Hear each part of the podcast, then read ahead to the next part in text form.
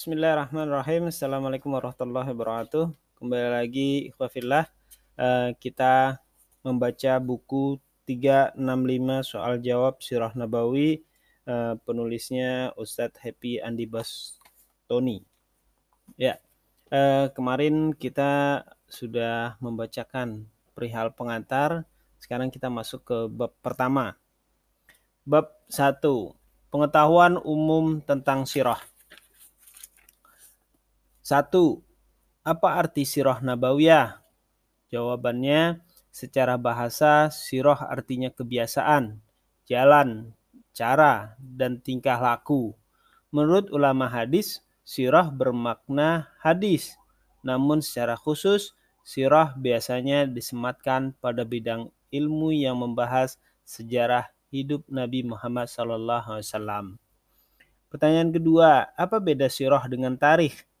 Jawabannya, umumnya sirah dikhususkan untuk Nabi Shallallahu Alaihi Wasallam dan para sahabatnya yang sudah diseleksi melalui riwayat-riwayat terpercaya. Sedangkan tarikh bersifat umum, bisa tentang para nabi atau para tokoh yang hidup sebelum nabi. Ibnu Khaldun menyebutkan bahwa sirah bagian dari tarikh karena jarang kita temukan buku berjudul sirah Adam alaihissalam atau sirah uh, khulafa Daulah Umayyah. Imam Suyuti menulis buku berjudul Tarikhul Khulafah, bukan Siratul Khulafah. Ya, itulah bedanya. Soalan ketiga, untuk apakah kita mempelajari sirah nabawiyah? Jawabannya, pertama, untuk mengenal utuh Nabi Muhammad SAW dan memahami kepribadian beliau. Hal ini penting agar pemahaman kita terhadap Nabi Wasallam tidak parsial. Sebagian besar dari kaum muslimin banyak yang meneladani kehidupan Nabi Muhammad Wasallam ketika beliau berusia 50 tahun ke atas, sedangkan kehidupan beliau sebelumnya tidak pernah dikaji. Kebutuhan ini makin mendesak jika kita lihat kondisi umat hari ini makin tidak kenal dengan Nabi Muhammad SAW. Yang kedua, untuk mendapatkan uswah hasanah, teladan yang baik dalam segenap sendi kehidupan. Nabi Muhammad SAW memberikan keteladanan kepada kita dari berbagai aspek. Sebagi, sebagian dari kita hanya meneladani sisi bagaimana beliau melaksanakan ibadah, sedangkan sisi lain dari kehidupan beliau sering luput dari kajian kita kita tidak sadar bahwa beliau adalah seorang entrepreneur sejati, leader sukses, pemimpin dan ahli strategi perang yang canggih, pakar ekonomi dan pelaku bisnis yang piawai, dan juru dakwah yang berhasil. Keberhasilan beliau tak hanya di bidang dakwah, tapi juga politik, ekonomi, dan keluarga. Ketiga, membantu kita mempelajari Al-Quran dan hadis. Sebagian besar ayat Al-Quran adalah asbabun nuzul, sebab turunnya. Hadis juga mempunyai asbabul wurudnya. Sebab semakin baik memahami semakin baik pemahaman seseorang terhadap sirah nabawiyah, maka akan semakin memudahkannya memahami Al-Quran dan hadis. Misalnya, surat Al-Anfal akan sulit dipahami jika kita tidak mengetahui sejarah Perang Badar Surat Ali Imran ayat 137 jika kita tidak membaca sejarah perang Uhud. Surah surah Al-Fat juga susah kita pahami jika kita tidak membaca sejarah perjanjian Hudaibiyah. Surat Al-Azab juga sangat erat hubungannya dengan perang Ahzab. Yang keempat, untuk mendapatkan berbagai manfaat dan pelajaran dari kehidupan Nabi Muhammad SAW dan para sahabat-sahabatnya. Nabi Muhammad SAW bukan semata pemimpin agama, tapi juga pemimpin negara, pemimpin perang, dan pemimpin keluarganya. Kehidupan beliau memancarkan berbagai keteladanan. Kita belajar ibadah, berpolitik, berbisnis, mengelola negara, mengatur pasukan perang, memanage keluarga, dan menjadi teladan bagi siapa pun. Kelima, membantu meyakinkan kita bahwa ajaran Islam itu realistis. bisa dilaksanakan dan pernah dipraktekkan secara utuh di masa Nabi Muhammad SAW. Ini menepis anggapan bahwa ajaran Islam itu tidak membumi, hanya cocok untuk wilayah Arab, sudah basi dan tak mungkin dilaksanakan. Pertanyaan selanjutnya, pertanyaan keempat. Siapakah penulis sirah pada masa awal yang perlu kita ketahui? Jawabannya, lima tokoh pelopor penulisan sirah. Satu, Urwah bin Zubair, 92 Hijriah. Karya Urwah banyak dikutip oleh sejarawan besar muslim seperti Imam At-Tabrani, Ibnu Ishaq, Al-Waqidi, Ibnu Said Al-Anas, dan Ibnu Kasir. Data sejarah tentang Al-Maghazi yang sampai ke tangan generasi saat ini sebagian besar berasal dari Urwah. Kedua, Abdan bin Usman bin Affan. Ketiga, Wahab bin Munabbih. Salah satu karyanya masih tersimpan di kota Helderburg, Jerman. Keempat, Syahrabil bin Sa'ad. Yang kelima, Imam Az-Zuhri. Salah seorang muridnya adalah Muhammad bin Ishaq bin Yashar atau Ibnu Ishaq. Ia menulis berjilid-jilid buku tentang sirah Nabawiyah Karya itu kemudian diringkas oleh Ibnu Hisham yang sangat terkenal dan menjadi rujukan yakni Sirah Ibnu Hisham. Buku ini banyak dikutip oleh Imam At-Tabrani dalam karya yang monumental berjudul Tarikh At-Tabrani. Pertanyaan kelima, bagaimana awal penulisan sirah? Jawabannya berbeda dengan Al-Quran yang sejak awal memang sudah ditulis maka hadis dan sirah belum terdokumentasi. Saat itu kaum muslimin hanya mengenal hadis dan sirah dari riwayat yang disampaikan oleh para sahabat Nabi Muhammad SAW dan tabi'in. Secara umum belum ada yang berinisiatif mengumpulkan hadis. Hal ini bisa dipahami karena terdapat hadis yang memang menegaskan pelarangan. Pelarangan itu Janganlah menulis sesuatu pun dariku selain Al-Quran. Barang siapa yang menulis sesuatu dariku selain Al-Quran, hendaklah ia menghapusnya. Hadis riwayat Muslim. Hikmah pelarangan itu amat jelas agar tidak tercampur antara Al-Quran dan hadis pada masa awal turunnya wahyu. Demikianlah kondisinya hingga masa pemerintahan Umar bin Abdul Aziz. Abdus Salam Harun dalam Tahzib Sirah Nabawiyah Ibnu Hisham mengisahkan Umar bin Abdul Hajiz sempat salat istikharah selama selama 40 hari sebelum memerintahkan untuk mengumpulkan hadis Nabi. Akhirnya Allah membukakan pintu hatinya. Umar meminta Abu Bakar bin Muhammad bin Umar bin Hazm untuk menyalin hadis. Saat itu ulama yang wafat pada 120 Hijriah ini sedang menjabat menjabat kadi dan wali kota Madinah.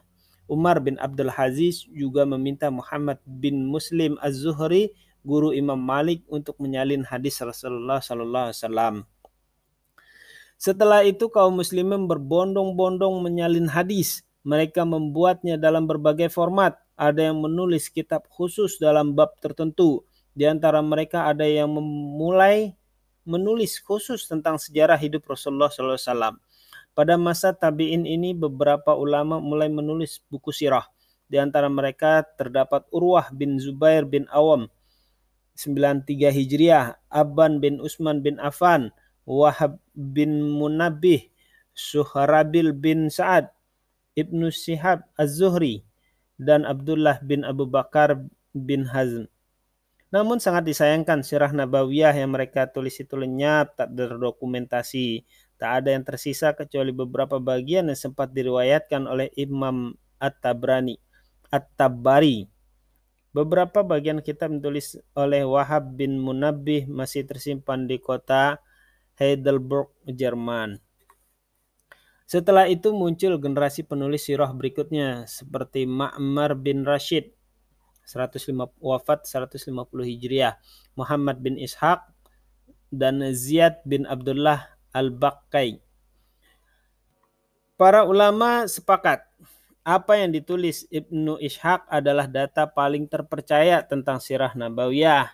Ibnu Ishaq Ishaq menulis buku sirah itu pada masa awal pemerintahan Bani Abbasiyah. Kala itu ia diminta oleh Khalifah Abu Ja'far al-Mansur untuk menulis buku sejarah. Mulai dari manusia diciptakan hingga hari itu. Ibnu Ishaq pun melakukan permintaan sang khalifah. Setelah selesai, Khalifah Al-Mansur berkata buku ini terlalu panjang dan buku besar itu disimpan dalam arsip sang khalifah. Namun sangat disayangkan bukunya yang berjudul Al-Maghazi itu hilang musnah. Namun patut disyukuri Abu Muhammad Abdul Malik yang dikenal dengan Ibnu Hisham sempat meriwayatkan sebagian sebagian besar karya Ibnu Ishaq.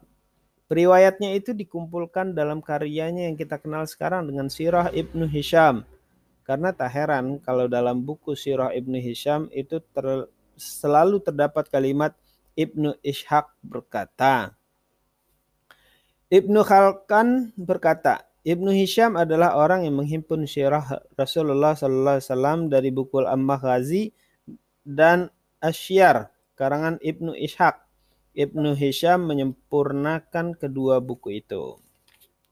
Dan meringkasnya, buku itulah yang sekarang dan lebih dikenal dengan Sirah Ibnu Hisham. Karena itu, para penulis sirah nyaris tak bisa menuliskan sejarah hidup Rasulullah jika tidak merujuk kepada buku Syirah Ibnu Hisham ini. Lalu setelah itu lahir buku-buku syirah seperti Dalailun Nubuwah karya Ash-Shafahani, Asyamil karya Imam Tirmizi, dan Za'adul Ma'ad karya Ibnu Qayyim Al-Zawziyah serta buku-buku lainnya. Lalu pertanyaan keenam siapakah Ibnu Ishaq itu? Jawabannya ia adalah Muhammad bin Ishaq bin Yashar bin Khiyar Abu Abdullah Al-Madani Al-Quraisy Maula Qais bin Makhzamah bin Muttalib bin Abdi Manaf. Kakeknya Yasar termasuk di antara mereka yang tertawan dalam perang Ainut Tamar sebuah wilayah di sebelah barat Kufah. Wilayah itu ditaklukkan oleh kaum muslimin pada masa pemerintahan Abu Bakar Ashidik Yasar dibawa ke Madinah dan di sanalah cucunya Muhammad bin Ishaq lahir pada 85 Hijriah. Ia menghabiskan masa mudanya di Madinah, lalu merantau ke Iskandariah, Mesir, Kufah, Basrah, dan Baghdad.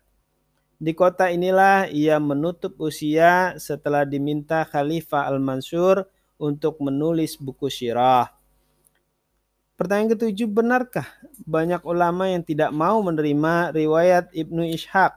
Jawabnya, memang terdapat perbedaan pandangan ulama terhadap Muhammad ibnu Ishaq. Ada yang mentakdilkannya, ada yang juga menjarah menjarahkannya, dan ada yang dalam hal tertentu menerima riwayatnya, tapi dalam hal lain, dalam kurung halal dan haram misalnya, tidak memakai riwayatnya. Berikut ini beberapa pandangan yang menguatkan takdil Ibnu Ishaq. Muhammad bin Ishaq merupakan perawi dari kitab-kitab hadis kutub asyitah. Bukhari meriwayatkan darinya dan Sahih Bukhari secara ta'lik. Muslim meriwayatkan dari Ibnu Ishaq dalam Sahih Muslim. Ibnu Ishaq juga merupakan perawi hadis dalam Sunan At-Tirmizi, Sunan Abu Daud, Sunan An-Nasai, dan Sunan Ibnu Majah. Hal ini telah dinyatakan oleh Profesor Dr. Faruk Hamadah dalam bukunya Mashha dirus sirah an-nabawiyah wa taqwi at-taqwimuha. Terjemahannya kajian lengkap sirah nabawiyah halaman 72. Dalam kitab Tahzib Al-Kamal karangan Ibnu Zaki Al-Mizzi terdapat ulama-ulama yang mentakdilkan Ibnu Ishaq antara lain Pertama, Muhammad bin Muslim Az-Zuhri menyatakan Madinah berada dalam ilmu selama ada Ibnu Ishaq orang yang paling tahu tentang syirah. Kedua, Ibnu Hibban menyatakan bahwa Ibnu Ishaq adalah syikah, dapat dipercaya. Yahya bin Ma'in mengatakan Muhammad bin Ishaq itu syikah dan Hasanul Hadis, tetapi di tempat lain beliau menyatakan bahwa Ibnu Ishaq adalah da'if. Yang keempat, Muhammad bin Idris Asy-Syafi'i, Imam Syafi'i memuji Ibnu Ishaq dan menyatakan bahwa Ibnu Ishaq adalah sumber utama syirah. Su'bah bin Hajjaj berkata tentang Ibnu Ishaq, dia adalah Amirul Mukminin dalam hadis. Yang keenam, Ali bin Madini mengatakan bahwa Ibnu Ishaq adalah sumber hadis. Hadisnya di sisiku adalah sahih. 7. Hashim bin Umar bin Qatadah menyatakan bahwa Ibnu Ishaq adalah sumber utama ilmu. 8. Salih bin Ahmad bin Abdullah bin Salih al-Ajili menyatakan bahwa Ibnu Ishaq seorang syikah. 9 Abu Muawiyah menyatakan bahwa Ibnu Ishaq termasuk di antara orang yang paling kuat ingatannya. 10 Muhammad bin Sa'ad menyatakan Ibnu Ishaq syikah. Abdullah bin Mubarak menyatakan Ibnu Ishaq syaduk. Yang 12 Abu Zurah juga menyatakan Ibnu Ishaq syaduk. Ketiga 13 Abu Ya'la Al-Khalili menyatakan Ibnu Ishaq syikah. Al Bushyanji menyatakan Ibnu Ishaq Syikoh Syikoh. Yang kelima belas, Muhammad bin Abdullah bin Numai menyatakan Ibnu Ishaq adalah Hasanul Hadis walaupun kadangkala meriwayatkan hadis-hadis batil yang diambil dari orang yang majhul. Beliau Ibnu Ishaq juga dituduh penganut Qadariyah sedangkan beliau amat jauh dari hal itu. 16 dalam hadis Tariqul Tahzib Al-Hafiz Ibnu Hajar Al-Asqalani menyatakan bahwa Muhammad bin Ishaq adalah Imam Al-Maghazi atau Syirah dalam kirab, kitab Zadul Ma'ad juz 1 halaman 99 terdapat perkataan Al-Baikhi tentang Ibnu Ishaq.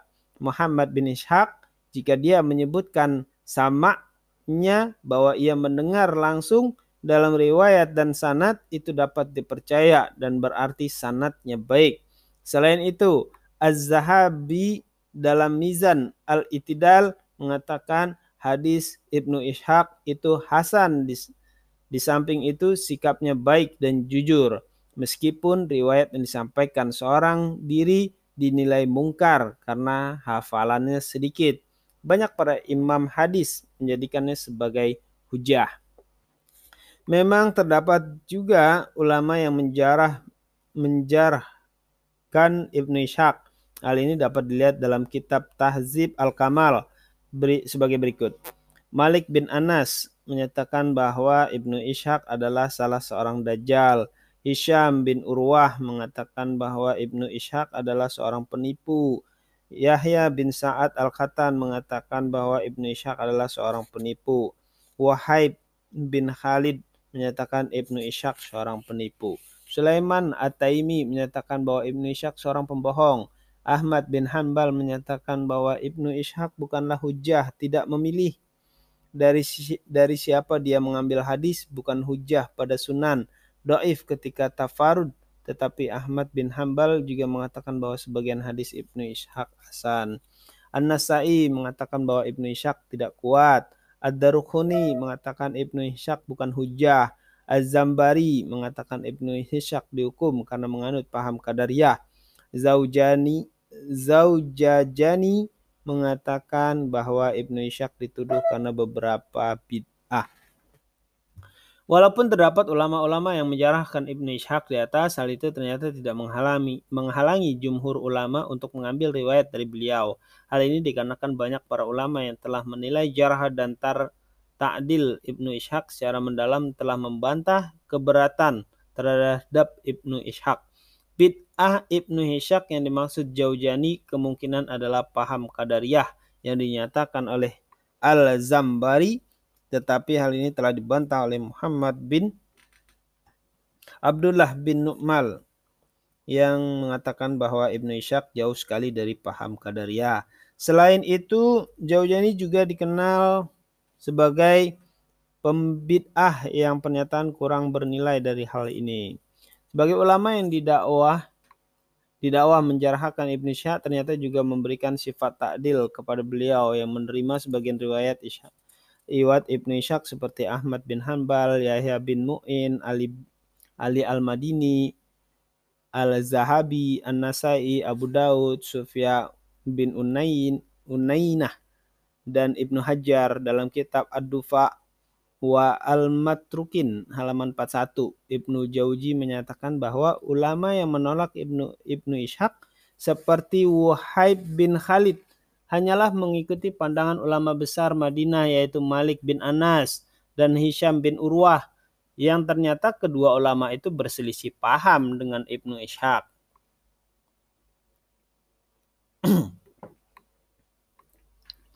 Imam Malik bin Anas mengkritik bahwa Ibnu Ishaq ketika mengetahui bahwa Ibnu bahwa Ibnu Ishaq telah mengkritiknya dalam Al-Muwatta karangan beliau seperti yang tertera pada kitab uh, Mu'jam Al-Udaba jilid 18 halaman 7 oleh Yakut Al-Hamawi dan Wafayat Al-A'yan halaman 227 oleh Ibnu Khalikan. Wan Wan Kamal Mujani dalam artikelnya Pandangan Ulama Terhadap Karya dan Ketokohan Ibnu Ishaq telah menulis bahwa persengketaan antara Malik bin Anas dan Ibnu Ishaq bermula apabila Ibnu Ishaq menafikkan Malik bin Anas berasal daripada keturunan salah seorang raja Yaman, yaitu Du Asbah.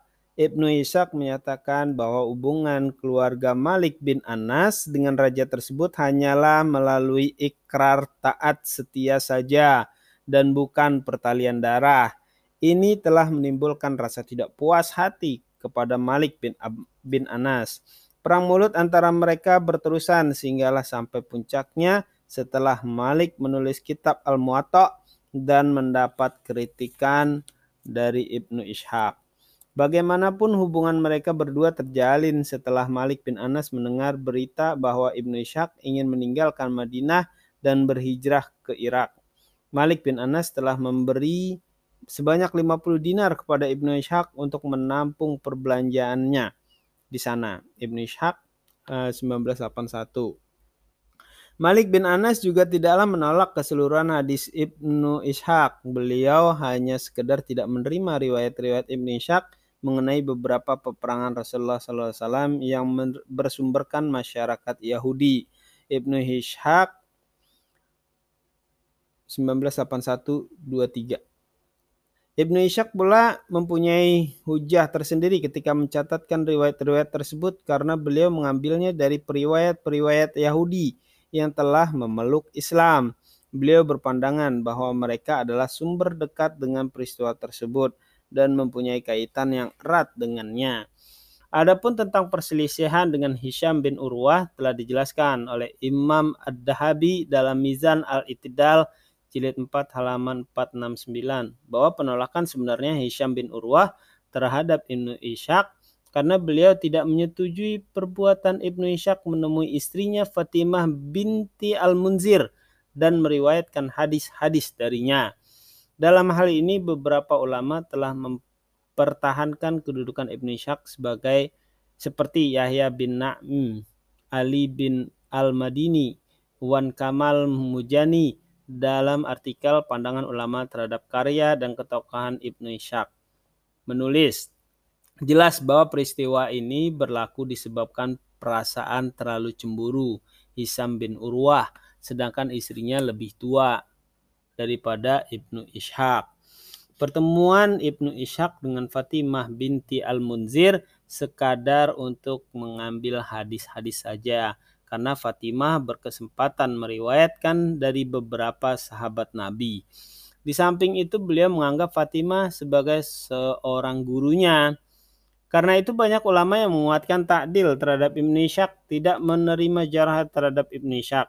Hal ini seperti dikemukakan oleh Al-Hafiz Abul Fat Ibnu Sayyidin Nas dalam kitabnya Uyunul Atsar fi Fununil Maghazi Washirar yang telah menyebutkan seluruh kritikan terhadap Ibnu Ishaq kemudian membantahnya satu persatu. Beliau condong menguatkan Ibnu Ishaq dan keotentikannya dan berkata Ibnu Ishaq adalah pegangan dalam maghazi atau syirah bagi kami dan bagi orang lain.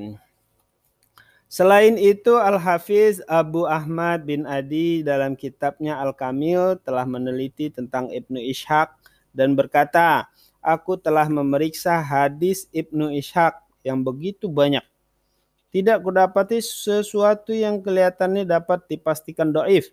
Terkadang ia salah atau keliru dalam sesuatu, sebagaimana orang lain juga dapat keliru.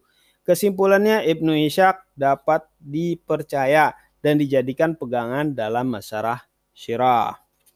Pertanyaan ke-8. Benarkah Ibnu Ishaq termasuk golongan Syiah? Jawabannya adalah tentang tuduhan sebagian penulis bahwa Ibnu Ishaq seorang Syiah tidak beralasan. Apalagi tuduhan itu telah merusak sejarah Islam. Tuduhan ini sangat mengherankan karena banyak sejarawan dan ulama yang telah mengutip dari Ibnu Ishaq banyak ulama yang telah memberikan predikat sikoh kepada beliau. Kalaupun ia meriwayatkan banyak keutamaan Ali bin Abi Thalib, tidak tidak membuktikan bahwa Ibn Ishaq seorang Syiah. Lagi pula jika ternyata ia sangat condong ke Ali, itu hanya menunjukkan bahwa ia tasyayu. Dan tentu saja riwayat seorang tasyawu itu tetap dapat diterima karena cukup banyak perawi hadis yang tasyawu dalam kitab Syahih Bukhari, Syahih Muslim, Syahih Muslim dan Asabut Sunan. Pertanyaan ke-9, siapakah Ibnu Hisham itu? Jawabannya adalah ia adalah Abu Muhammad Abdul Malik bin Hisham bin Ayyub Al-Himyari. Tak diketahui dengan pasti kelahiran tokoh ini, namun ia dewasa di Basrah kemudian merantau ke Mesir. Di sana ia bertemu Imam Syafi'i. Keduanya sering bertukar syair Arab. Selain kitab syirahnya, Ibnu Hisham juga menulis buku tentang nasab orang Himyar dan raja-raja dalam karyanya At-Tijan yang ia meriwayatkan dalam dari Wahab bin Munabbih ia wafat di, Put, di Futstah Mesir. Abu Said Abdurrahman bin Ahmad bin Yunus berkata, Ibnu Hisham meninggal dunia pada 13 Rabiul Awal 218 Hijriah. Demikian bab pertama. Mohon maaf kalau misalnya bahasa Arabnya kurang sehingga uh, untuk uh, bahasa Arab bisa dilihat bukunya langsung ya. Uh, ikhwafillah semuanya. Jazakallah khair atas antum semua atas uh, antum semuanya yang telah mendengarkan podcast ini. Sekali lagi jazakallah khair. Assalamualaikum warahmatullahi wabarakatuh. Insyaallah kita ketemu di bab kedua.